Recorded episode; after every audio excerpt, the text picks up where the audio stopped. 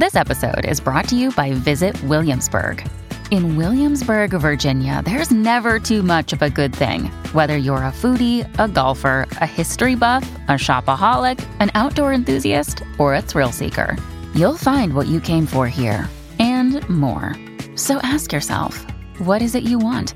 Discover Williamsburg and plan your trip at visitwilliamsburg.com. Another day is here, and you're ready for it. What to wear? Check. Breakfast, lunch, and dinner? Check. Planning for what's next and how to save for it? That's where Bank of America can help. For your financial to-dos, Bank of America has experts ready to help get you closer to your goals. Get started at one of our local financial centers or 24-7 in our mobile banking app. Find a location near you at bankofamerica.com slash talk to us. What would you like the power to do? Mobile banking requires downloading the app and is only available for select devices. Message and data rates may apply. Bank of America and a member FDIC. When you need mealtime inspiration, it's worth shopping Kroger, where you'll find over 30,000 mouthwatering choices that excite your inner foodie. And no matter what tasty choice you make, you'll enjoy our everyday low prices, plus extra ways to save, like digital coupons worth over $600 each week. You can also save up to $1 off per gallon at the pump with fuel points. More savings and more inspiring flavors make shopping Kroger worth it every time. Kroger, fresh for everyone. Fuel restrictions apply. Welcome to the New Books Network. Uh, hi, everyone, and welcome to the New Books Network's Animal Studies channel. My name is Kyle Johansson, and I recently became a host on this channel. Today, I'm very happy to be interviewing Dr. Maxwell Foran about his book, The Subjugation of Canadian Wildlife Failures of Principle and Policy.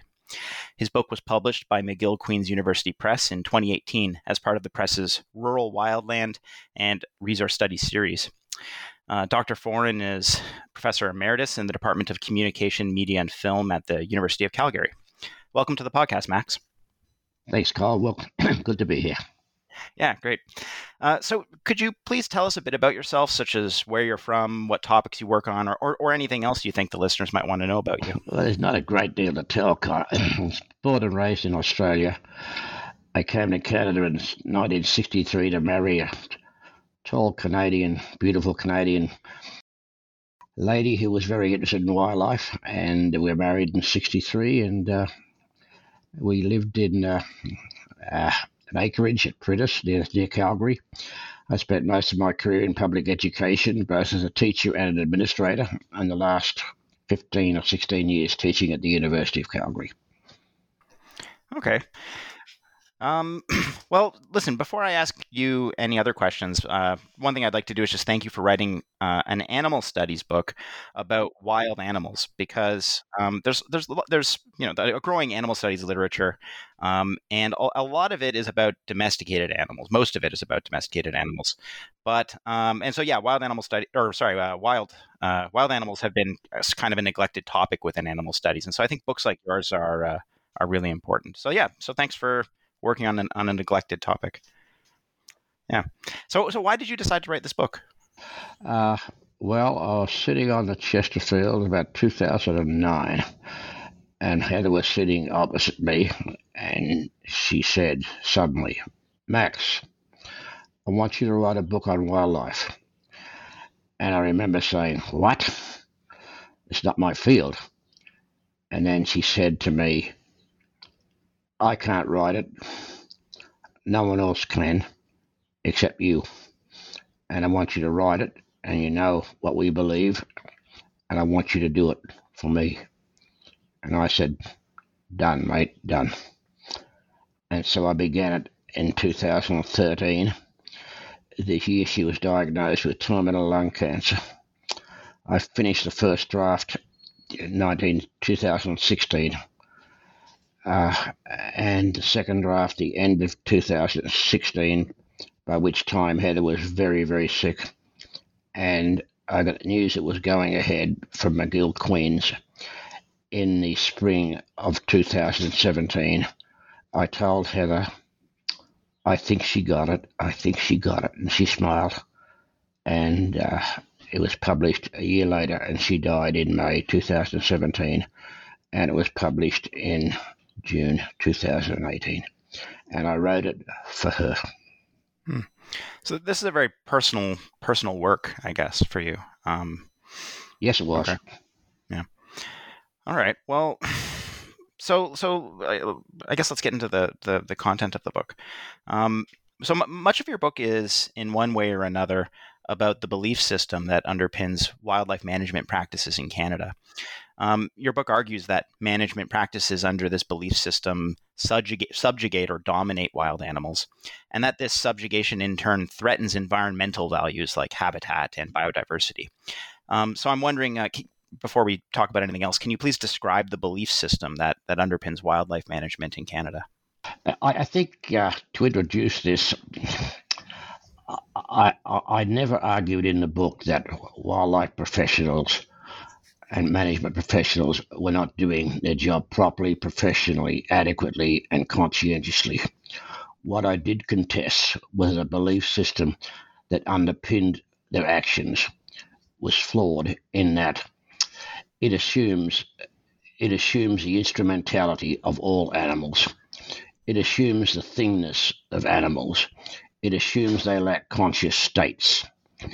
And if you go along with those beliefs, the next the next obvious conclusion is that these animals have no moral standing, no sense of who they are, and no sense of, of ethical worth, and therefore uh, can be exploited uh, by humans uh, morally and ethically, except all this instrumental position argues that all animals can expect from us is a reasonable level of kind treatment and, when necessary, a quick and painless death. Uh, even animal charities cannot get a charitable number unless they can demonstrate that the charity will benefit humanity. In other words, a wild animal's existence has all to do with humanity and not with itself. And I say that's wrong. Mm-hmm.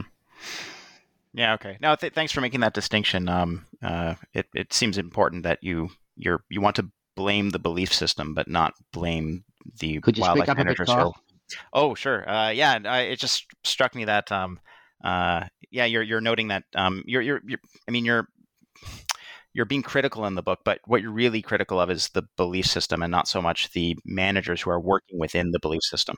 Yeah. Okay. Now, uh, I'm wondering, do you, do you think that the same, because your, your book is about um, wildlife management in Canada specifically. Um, but I mean, the beliefs of Canadians are not completely idiosyncratic. I, am wondering if you think that the same belief system underpins wildlife management in, oh, in a lot of other countries too. Without doubt, I suppose it might be, you might have more sensitive wildlife policies in countries where wildlife are not an issue anymore, when they've ex- extirpated them all. Uh, and certainly in some African countries where wildlife is linked directly to tourism, there's some sort of conscious need to do something. But generally, particularly in first world countries, and particularly in Canada, where wildlife abundance is is is quite rich, and this this this belief prevails. But I think the belief about animals is held by that's pretty straight standard Christian Christian tradition. You know that. Christianity has a, a jaundiced view of God's concern for its wild creatures. Mm-hmm. yeah, I, uh, I think that that's that's a topic that I I'm in, I'm interested in myself. Um, the relationship between Christianity specifically and um, beliefs we have about about wild animals. Um, I mean, uh, a lot of people aren't that religious anymore. Um, I, no, I, know that no, there are, no.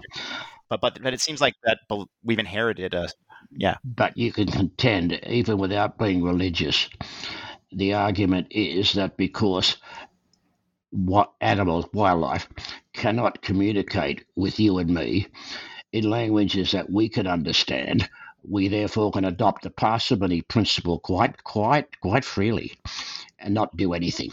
In other words, because we don't know means it doesn't matter. And as uh, Nagel said in his article, "What it's like to be a bat," that's patently what what do you call it? The lowest level of cognitive dissonance, or something like that. And that's that's a mistake we make. You know, that's classic behaviorism, logical positivism. You know that better than I do.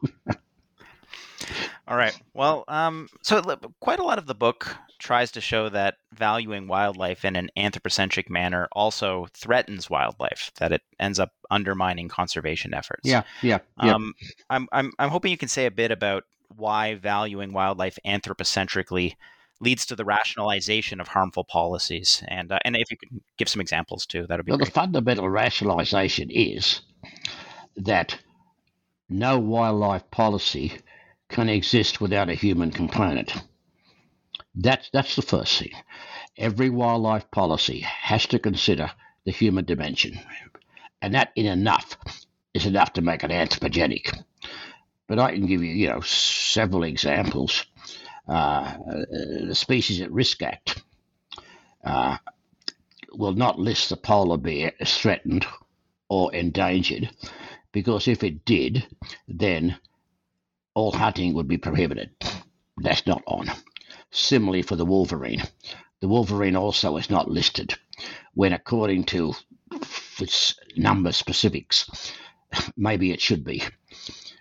And then there are the uh, recent changes in the Fisheries Act, which defined critical habitat, changed the definition of critical habitat from having a habitat suitable for all fish to fish that only have commercial value. And then you have particularly particularly edible fish like the bluefin tuna and the porbeagle shark, which are endangered, but which are not listed under the Species at Risk Act because the fisheries fisheries people, Federal Fisheries Agency, says we can handle this. We'll run this uh, in order to preserve our fisheries.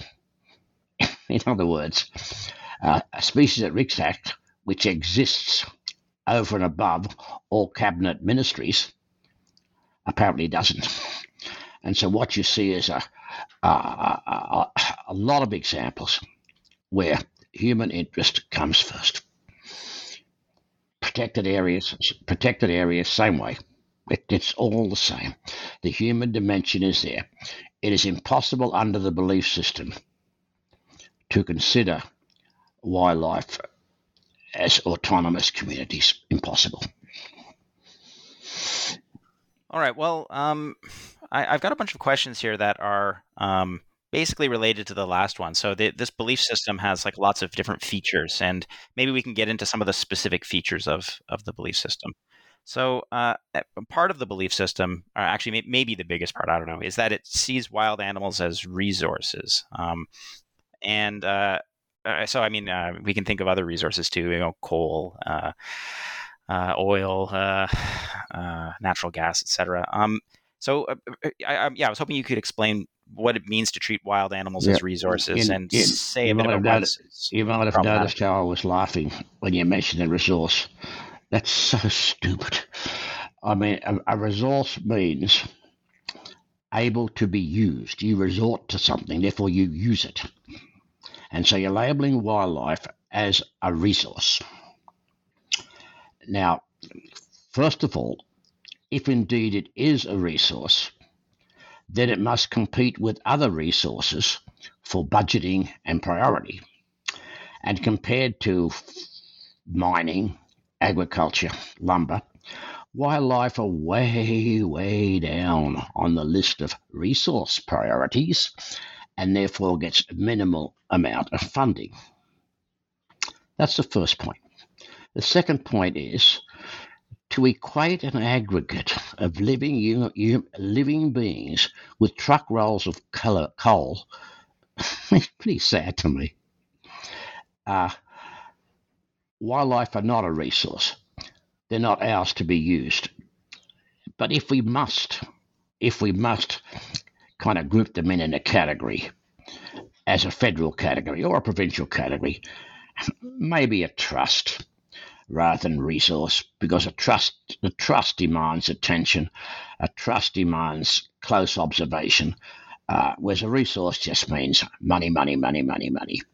And to call wildlife a research is the height, the height, in my opinion, of human arrogance.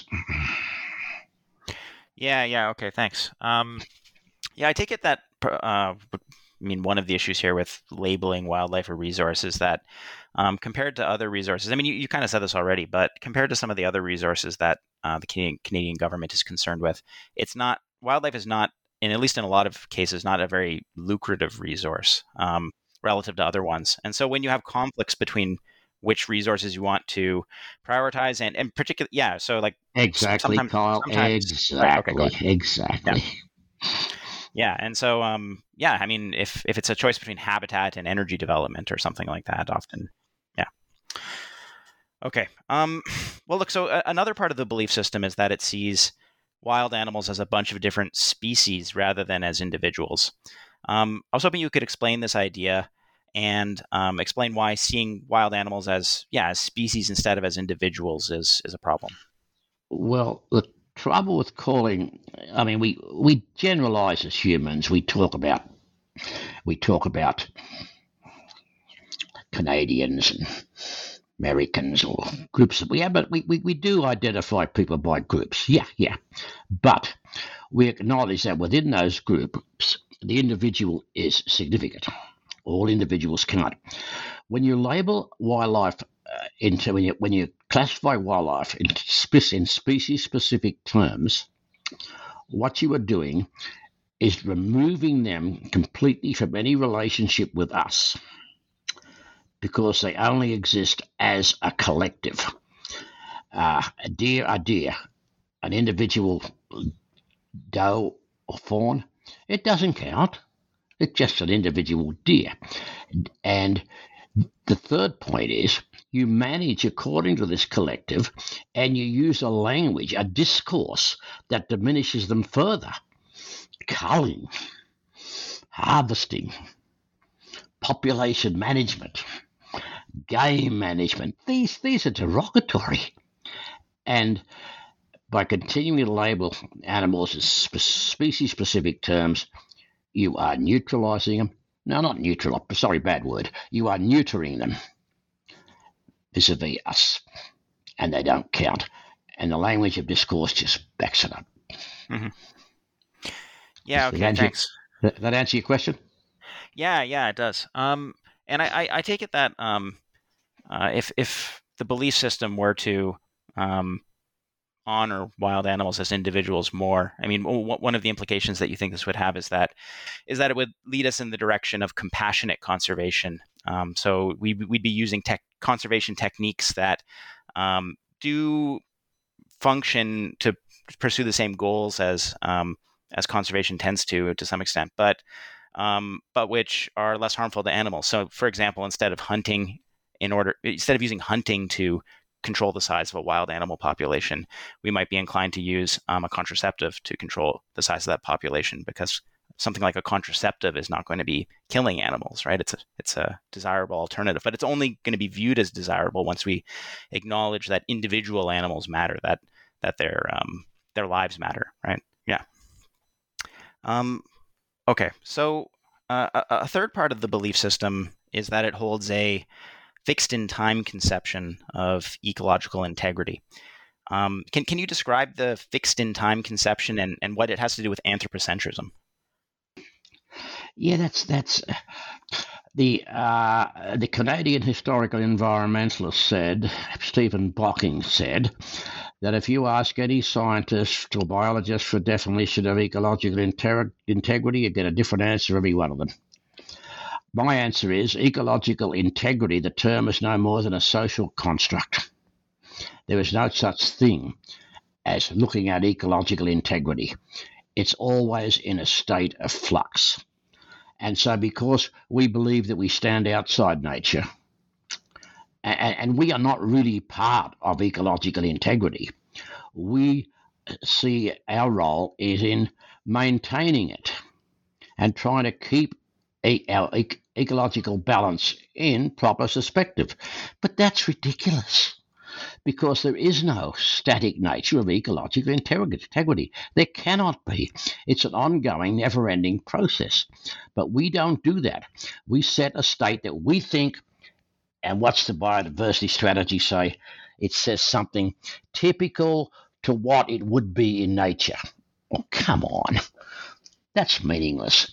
And then tries to manage according to that definition. And by this, what this means is by punishing offenders. Too many deer, wild horses in Alberta trampling down the environment, and get rid of them. Don't worry about the cattle are doing the same thing.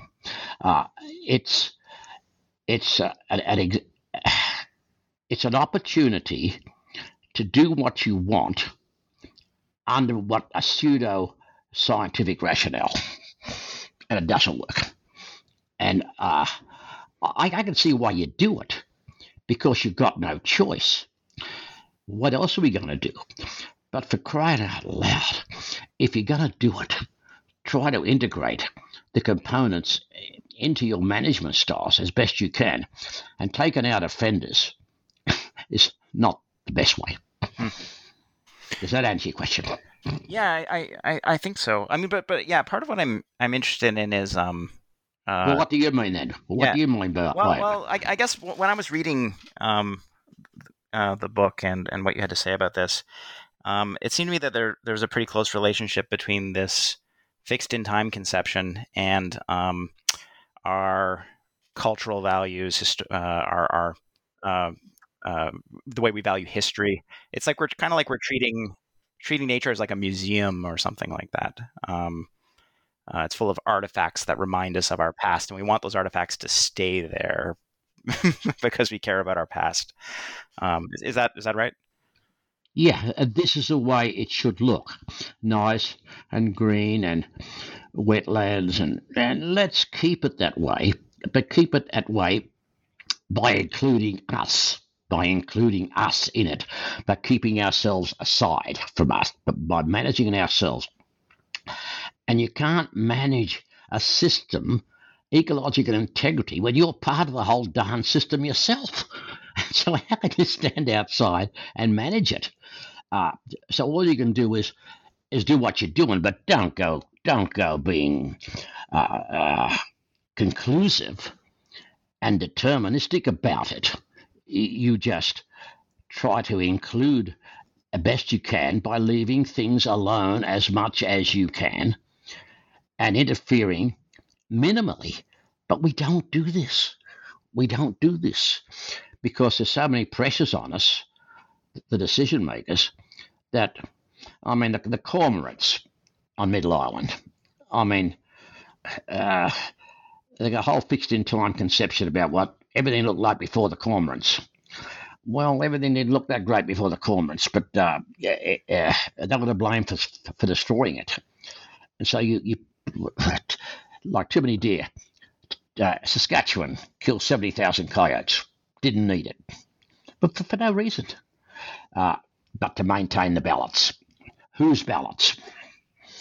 Human balance. I understand that.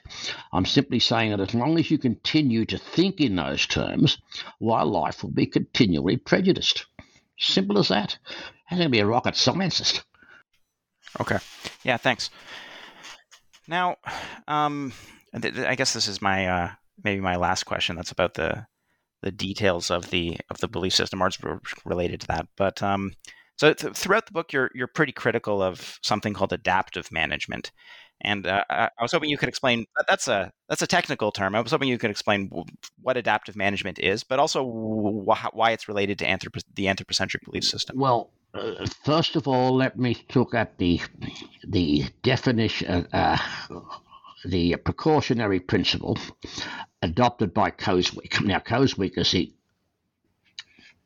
that's the uh, that's the group that advises the listing of animals uh, to the to the federal government, uh, the Committee on the in Status of Endangered Wildlife in Canada. Encoded in COSEWIC is the statement is the precautionary principle. No proactive action should be taken with any wildlife until the results are scientifically certain as possible. Now, adaptive management says exactly the opposite. Exact adaptive management refers to thinking on the job, realizing that uh, realizing that outcomes are impossible to determine accurately, so you change on the go. You experiment and see what things work and try to refine your management techniques by trying out new things. Okay, that goes against the precautionary principle, but it also goes further than that because what it really means is a carte blanche license to do what you want. Uh, when the wolves were culled in BC, they're shooting them from helicopters because eating caribou. And the lead, one of the lead negotiators, said in public, We're trying to figure out if this thing works. Uh, and we're using adaptive management answers to uh, cull moose in parks on the grounds that uh, we want to see what happens. If we cull enough moose in this national park, maybe we haven't got to. We have, maybe we haven't got to do some restorative actions. In other words, it's it's a license to do carte blanche, and it pursued rigorously, it would have a place. But it's come to mean pretty well anything you want depending on what jurisdiction. But it simply means do what you want. And as a result, lethal actions are taken which violate the precautionary principle. And I, I, I go up no further than that. You've got a, a, a, an agency of government which is committed to a precautionary principle. I think it's outlined in the biodiversity strategy too. I wouldn't I wouldn't bet my farm on it and you've got a, a, policy which runs counter to those two things, and it, it it just doesn't make sense. It's convenient, makes things easier. Mm-hmm. Yeah, yeah. Um, I, I, yeah. Okay, so that, that that's interesting. Um, so there's nothing, in your view, nothing wrong with adaptive management in and of itself if it were sort of used responsibly? Oh no, there's a good things. There's a good things. If if you follow the six steps, and if you follow the routines you have to follow in order to get the results, yes. But no, but that's I'm not talking about that. I'm talking about its rampant prostitution, and and and uh, uh, which amounts to do what you want, and it's justification to do what you want. If it doesn't work, it doesn't work. If it works, oh, that's good. So the casualties, the collateral damage isn't accepted, and that goes against the precautionary principle. Encoded in COSEWIC. Okay, yeah. I don't get it. All right. Um, well, let's let's let's let's move on. Um, so, in your chapter on uh, threats to habitat, you have a section discussing agriculture and the various ways in which growing crops, especially genetically modified crops, uh, threaten wild animals' habitat.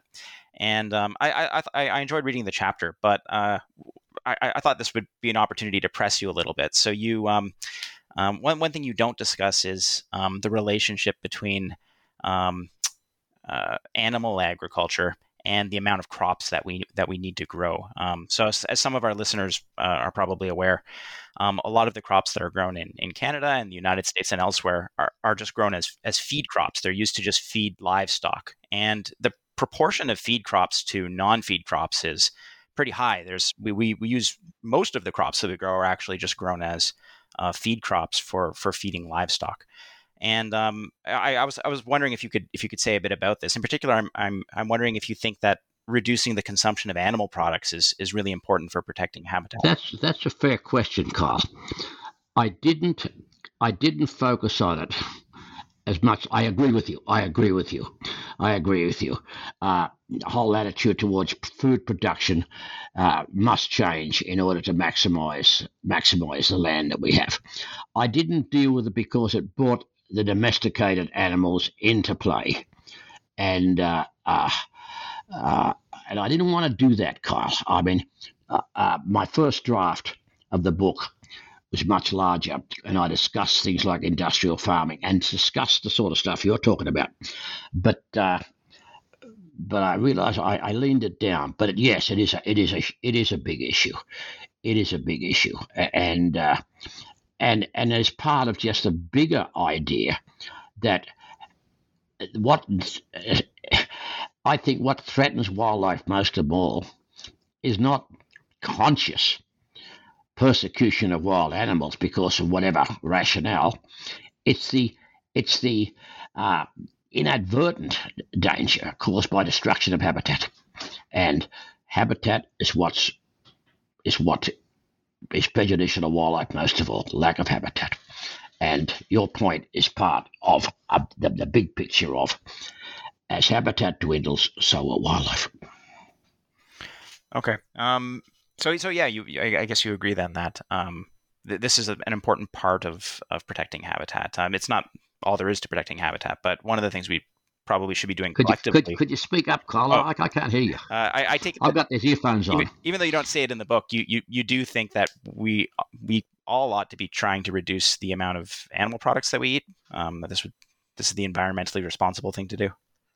Okay, I, I, I was just I was just trying to trying to press you on. Uh, so I'm I'm I'm vegan myself, and one of the things I like to talk about is just the consumption of animal products. And I, I was wondering how how far you would go in that direction. Whether whether you think we really need to really be cutting back on animal products. Is this something that that's really really important?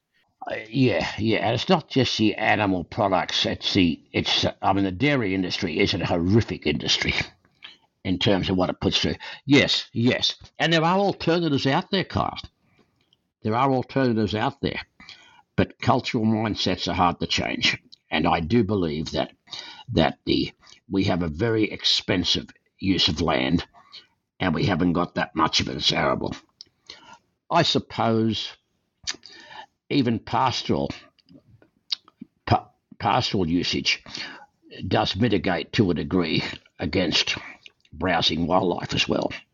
So yeah, yeah, Okay, thanks. I'm with you. Thanks. I'm with you.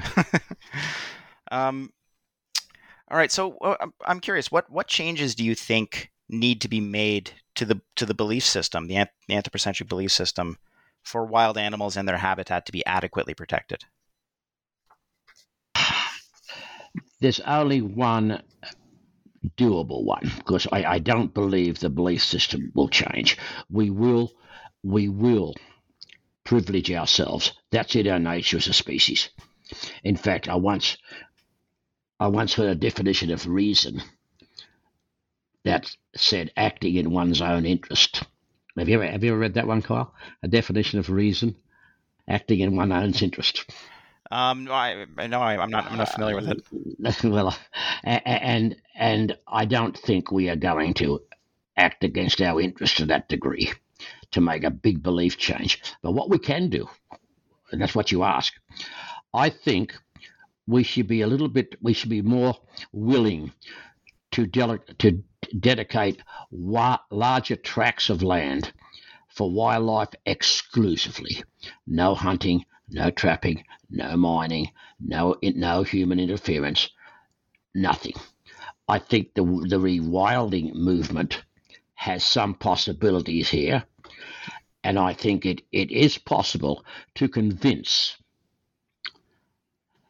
the body public that in our own interests, as our own interests, with all the problems facing us, it would behoove us to to set aside more land, more marine land for uh, undisputed un- use of wildlife. I think that's that's that's doable, and I also think we could get stop using the word rights. I think it's a political, it's a it's a it's a legal word, and now it's a politically laden word, and start to think of. I mean, we don't get upset with people we don't know. We just accept them. I don't know the guy down the road, but I respect his lo- right. Wrong word. I respect his claim to to to act out his own life in his own way. Uh, and I think the same about wildlife. I wasn't sentimental towards wildlife like Heather was. I wasn't at all. I feel an empathy towards them. I feel an empathy towards the thoughts of stuff they've got to deal with every day, like all of us.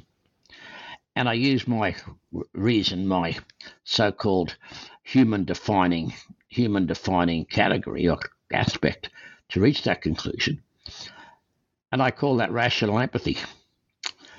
And I see no reason why we cannot, most of us, not all of us, it's impossible, but most of us can't have a more rationally and empathetic attitude towards wildlife.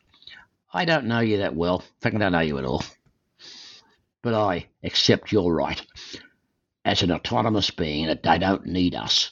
I respect your right to live your life as I do mine. And I think if we can cultivate that in the young, that's not all about us as humans, because that's self destructive. It's all about us as inhabitants of a planet, an imperiled planet. And wildlife don't ask much from us, Kyle. They ask, ask very little from us. There are some incursions, yeah, and there, and there will be, into our domains, but I see no reason why we can't develop a rational, empathetic position towards those that we don't know so well, but recognize that their right to exist on this planet is as good as ours. Hmm. Okay, yeah, I um, yeah. So you you, you have a, uh, I mean, there was a you, there was a couple of, uh, of, of things you uh you've said there, or a few things. Um, but I mean, so w- one of the things um, was related to one of your chapters on um, protected areas in Canada. Um, and so we, we do have, you know, as, as you discuss in your book, we do have various areas such as um, uh, provincial parks uh, in Canada that are um, protected against certain uses by by businesses and um, uh, commercial interests. Um, but um, but one, of the things you you're, you're, you talk about in the book is how they're less protected than you'd think, and you, you think they should be sort of more protected, I guess, right? Yeah, no, I think it's the it's the whole attitude that no matter what we what we and everything has to contain a certain aspect of our control. Let it go. But, but I think we can do that. I mean, after all, wild creatures don't pay their taxes.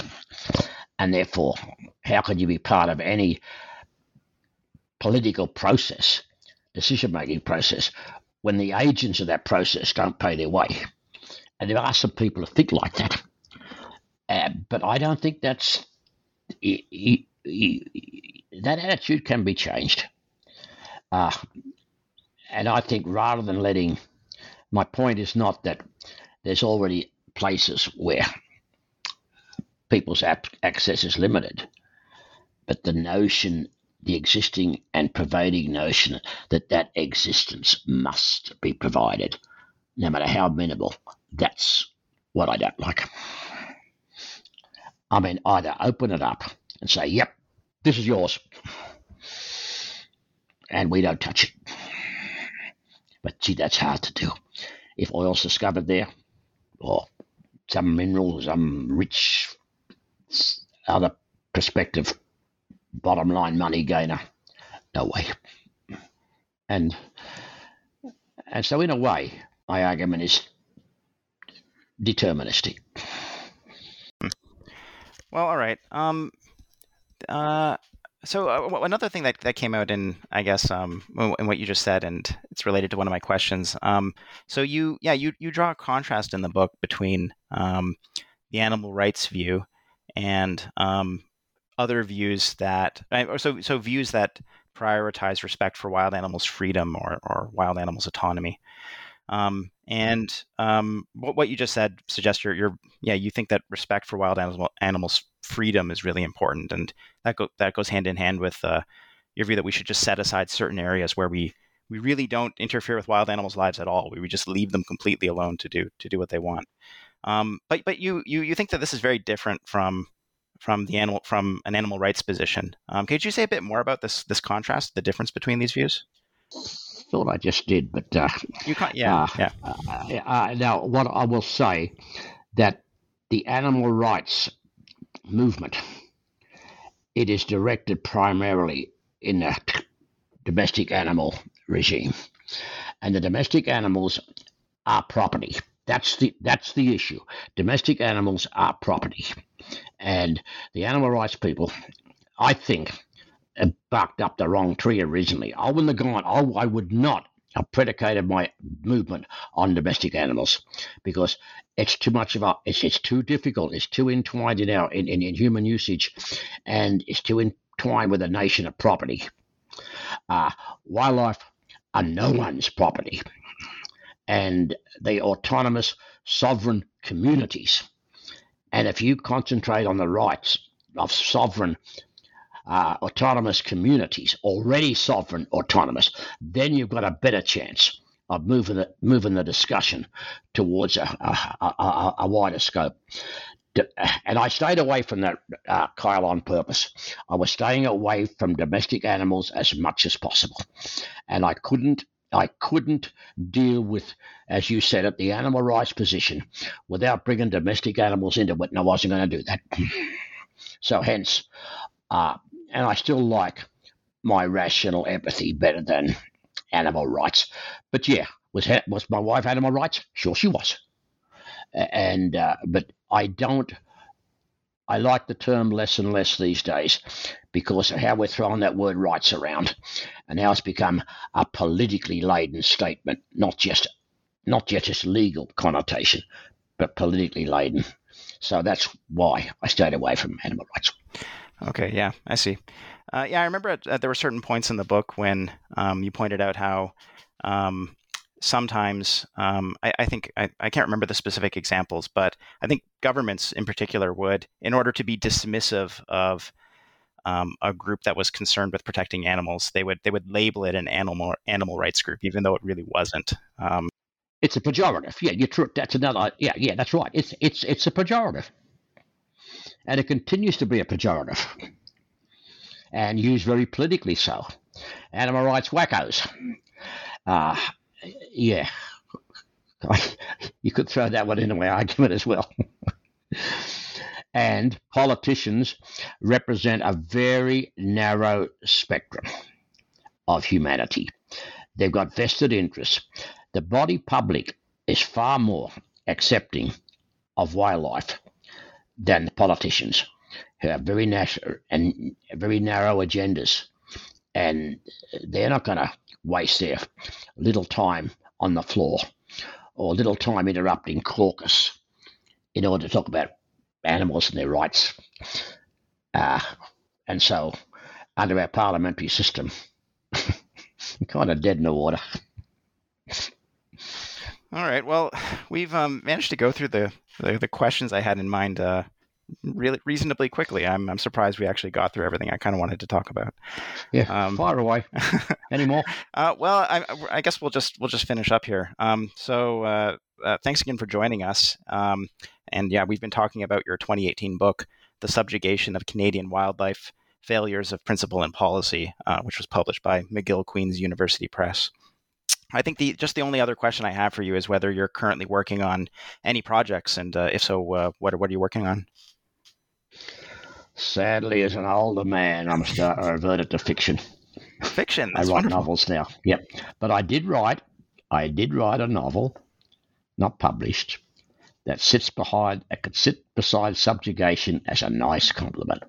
A fictional version of the arguments I'm trying to make in subjugation, uh, and uh, I I wrote it purposely to be a companion to subjugation.